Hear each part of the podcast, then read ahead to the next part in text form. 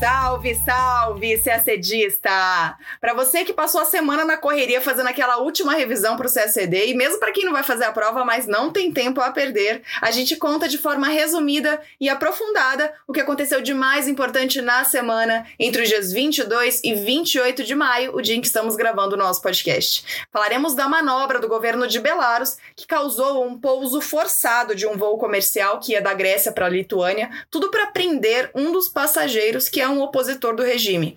Falaremos também do conflito entre Israel e Palestina. O Conselho de Direitos Humanos da ONU abriu uma investigação sobre possíveis crimes cometidos durante os 11 dias de confrontos. Em Hong Kong, foi aprovada uma reforma eleitoral que aumenta ainda mais o controle de Pequim sobre o território.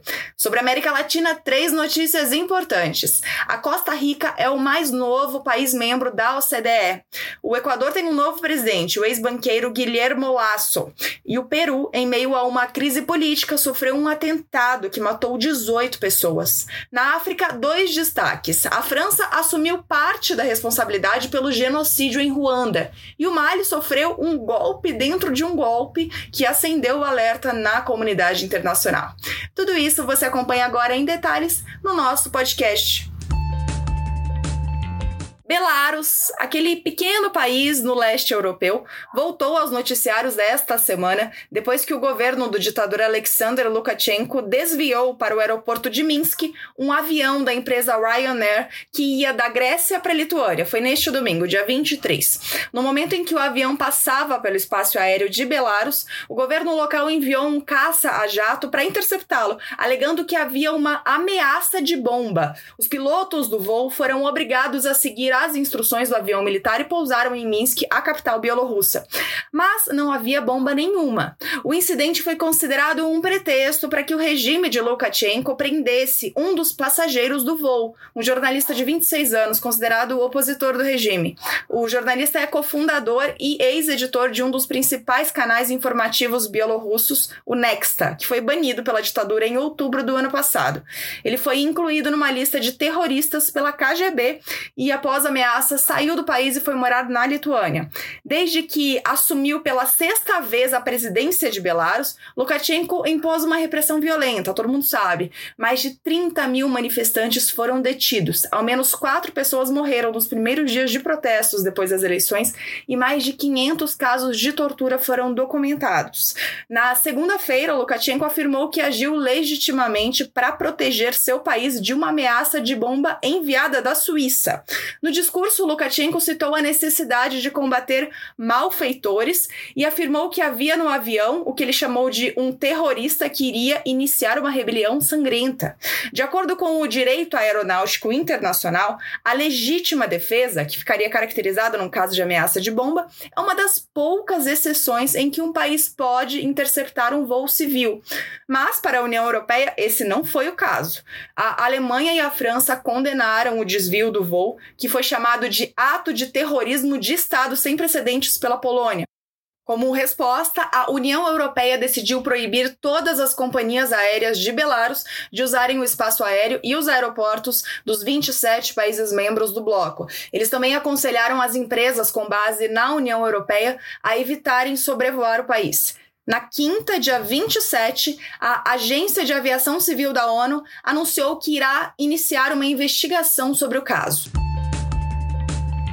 Outra investigação das Nações Unidas, anunciada esta semana, diz respeito ao mais recente conflito entre israelenses e palestinos. Na quinta-feira, o Conselho de Direitos Humanos da ONU aprovou a abertura de uma investigação internacional sobre possíveis crimes cometidos no conflito de 11 dias entre Israel e o Hamas. A investigação vai apurar todas as possíveis violações, não apenas em Gaza e na Cisjordânia, mas também em Israel. A resolução apresentada pelo Paquistão, pela Organização para a Cooperação Islâmica e pela Delegação Palestina no Conselho, foi aprovada por 24 países que integram o órgão, enquanto nove rejeitaram a resolução e 13 se abstiveram. Entre eles o Brasil. A representante brasileira no Conselho, a embaixadora Maria Luísa Escorel, afirmou que a medida não era capaz de contribuir para sustentar a paz e o diálogo entre israelenses e palestinos. Durante a sessão, convocada em caráter extraordinário, horas antes do cessar-fogo que encerrou a atual fase de hostilidades, a atual comissária de Direitos Humanos das Nações Unidas, a ex-presidente do Chile, Michelle Bachelet, disse que Israel pode ter cometido crimes de guerra ao bombardear Gaza. Ao longo da semana, o secretário de Estado norte-americano Anthony Blinken fez uma viagem à região para fortalecer o acordo de cessar-fogo da semana passada. Blinken foi a Israel e se encontrou com autoridades israelenses e palestinas, da OLP, não do Hamas, que é considerado uma organização terrorista pelos Estados Unidos. Depois, Blinken visitou o Egito, que teve um papel importante na mediação do cessar-fogo.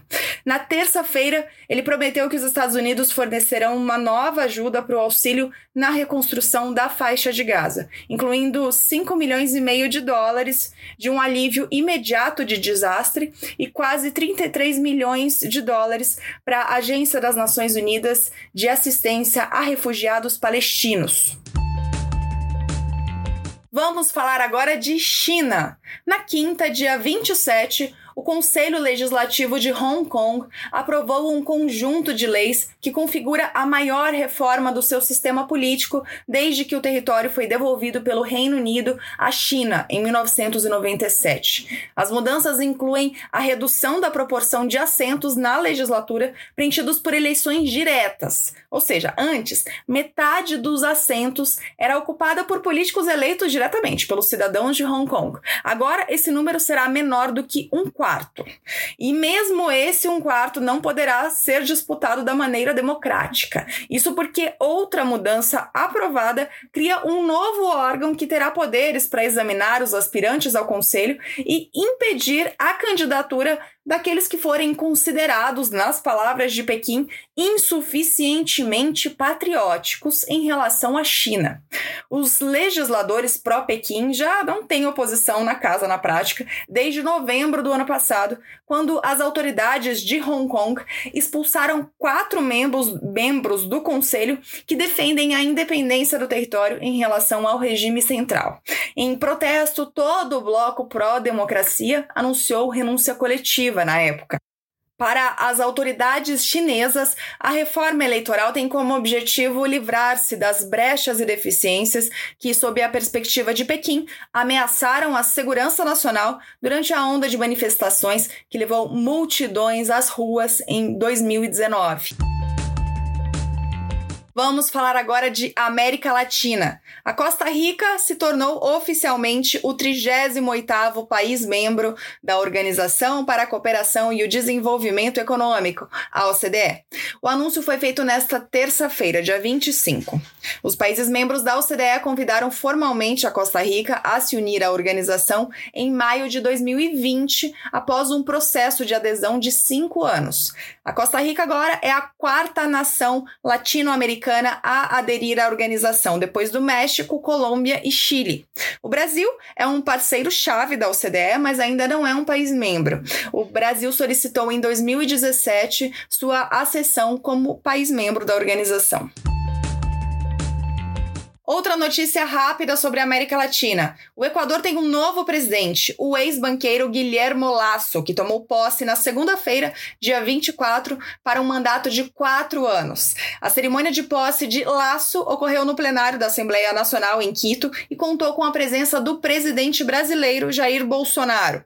Lasso representa a direita tradicional. Ele costuma adotar um discurso de austeridade no campo econômico, mas, diante da economia praticamente paralisada por causa da pandemia, o ex-banqueiro admite aumentar o salário mínimo e adotar mais estímulos para gerar mais empregos nos próximos anos. Laço substitui Lenin Moreno, um antigo aliado do ex-presidente Rafael Correa, mas que se tornou o adversário político dele. Moreno foi duramente criticado pela repressão aos protestos de 2019, que teve como estopim o fim do subsídio aos combustíveis. Voltando ao Laço, para o seu mandato, ele promete um governo de encontro que procurará ultrapassar a polarização entre o correísmo e o anticorreísmo. Ele também promete travar uma luta feroz contra a corrupção. Também prometeu acelerar a vacinação contra a Covid-19 no Equador, que ainda caminha muito lentamente. Pouco mais de 2% da população foi vacinada com as duas doses até agora. E no Peru, Faltando duas semanas para o segundo turno das eleições presidenciais, um atentado matou ao menos 18 pessoas em um bar na região do Vraen, no domingo à noite, dia 23. As Forças Armadas afirmaram que o ataque foi realizado pelo Sendero Luminoso, uma guerrilha de esquerda desarticulada nos anos 90, mas que ainda possui algumas células ativas.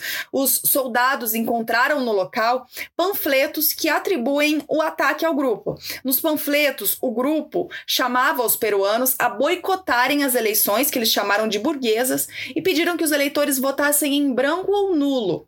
Em um dos trechos, havia a seguinte frase: Quem vota em Keiko Fujimori é traidor, assassino do Braem e do Peru. O presidente peruano Francisco Sagasti condenou as mortes e ordenou o deslocamento de forças extras do exército para a região. Lembrando que o mandato atual da presidência do Peru já foi ocupado por quatro presidentes diferentes. Um único mandato, que deveria ser ocupado por um único presidente, já foi ocupado por quatro presidentes. O primeiro deles, que foi eleito, foi Pedro Paulo Kuczynski, o PPK, eleito em 2016, mas ele renunciou em 2018 sob acusação de corrupção. Quem assumiu foi o vice, Martim Biscarra, que em novembro do ano passado foi destituído do cargo pelo parlamento em um processo de impeachment, também em meio a denúncias de corrupção. O presidente do parlamento, Manuel Merino, assumiu o cargo, o terceiro então, assumiu o cargo, mas renunciou depois de seis dias por pressão de manifestantes. Foi então que o atual presidente Francisco Sagasti, que era deputado, assumiu a presidência e se comprometeu a realizar eleições limpas para este ano. O segundo turno da disputa à presidência está marcado para o dia 6 de junho entre o sindicalista e professor de esquerda Pedro Castilho e a candidata de direita Keiko Fujimori, filha do ex-presidente Alberto Fujimori, que esteve no poder entre 1990 e 2000. Vamos falar agora de África. Em uma visita a Ruanda, o presidente francês Emmanuel Macron reconheceu a responsabilidade de seu país no genocídio que matou 800 mil pessoas em Ruanda. O discurso foi feito nesta quinta, dia 27, no Memorial às Vítimas, localizado em Kigali, capital do país. A posição é resultado do trabalho de uma comissão que foi estabelecida por Macron e liderada pelo historiador francês Vincent Duclerc. O relatório do comitê, entregue ao governo francês, francês em março deste ano, analisou a relação de proximidade entre o governo francês da época e o de Ruanda, concluindo que a França também foi responsável pelo genocídio. Em seu discurso, Macron afirmou que a França ignorou os avisos de um possível massacre. Apesar de reconhecer responsabilidade, o relatório de cerca de mil páginas absolveu a França de culpa direta pelo genocídio, o que Macron fez questão de ressaltar no discurso, dizendo que a França não é cúmplice. Além de revisar a postura francesa, Macron afirmou que deve nomear um novo embaixador a Ruanda, um movimento que leva ao resgate diplomático entre os dois países. Devido à acusação acusação por parte de Ruanda de que a França seria cúmplice do genocídio, o governo francês não indicava um embaixador desde 2015. Agora a gente fala daquilo que está sendo chamado de golpe dentro do golpe no Mali. Menos de um ano depois da deposição do presidente democraticamente eleito do Mali, militares prenderam os três principais nomes do governo de transição. Foi na segunda-feira, dia 24. Foram detidos o presidente interino, o primeiro-ministro e o ministro da Defesa. Lembrando que esse governo de transição deposto foi fruto de uma delicada negociação entre o regime militar que deu o golpe no ano passado e a Comunidade Econômica dos Estados da África Ocidental, a CDAO, para que a comunidade suspendesse as duras sanções impostas contra o país por causa da ruptura na época do regime democrático. Esses militares que realizaram o golpe de segunda-feira tiveram papel ativo no golpe de agosto do ano passado, mas estavam insatisfeitos porque não foram incluídos no governo de transição. Um deles é o coronel Assimi Goitá, que agora é o presidente em exercício. Ele disse que os últimos acontecimentos não alteram o planejamento das eleições previstas para o próximo ano.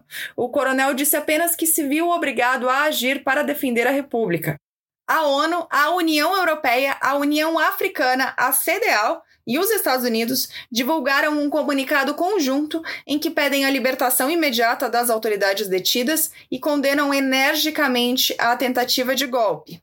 Na quarta-feira, a CDAO iniciou uma missão ao Mali com a autorização de Goitá para tentar mediar mais uma vez a crise política no país. E a gente termina o nosso podcast por aqui. Uma ótima semana, bons estudos, uma ótima prova para quem for fazer o CACD e até sexta-feira que vem.